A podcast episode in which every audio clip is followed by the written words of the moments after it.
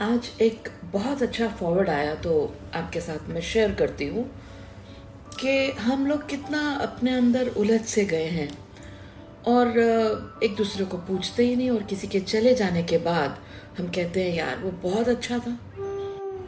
यहाँ ओशो रजनीश की कुछ चंद पंक्तियाँ मुझे याद आती हैं कि जब मेरी मृत्यु हो जाएगी तो तुम मुझसे मिलने आओगे और मेरे रिश्तेदारों से कहोगे तो मुझे पता नहीं चलेगा।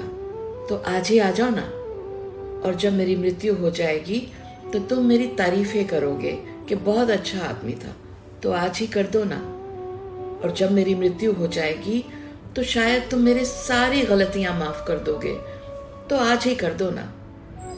और जब मेरी मृत्यु हो जाएगी तो तुम ये कहोगे कि काश इस इंसान के साथ और थोड़ा बैठे होते। तो आज ही बैठ जाओ ना। वो कहते हैं ना कि मन अटका रहा उन सारी उलझनों में और ज़िंदगी हमें जीकर निकल गई। तो दोस्तों, इंतज़ार मत करो। अगर किसी से माफ़ी मांगनी है या किसी को माफ़ करना है तो आज ही कर दो ना, क्योंकि हमारे पास ज़्यादा समय नहीं है। तो जो भी बचा है, उसमें हम क्यों ना एक दूसरे के साथ खुशी खुशी मिलें, बातें करें, कल की इंतज़ार ना करें।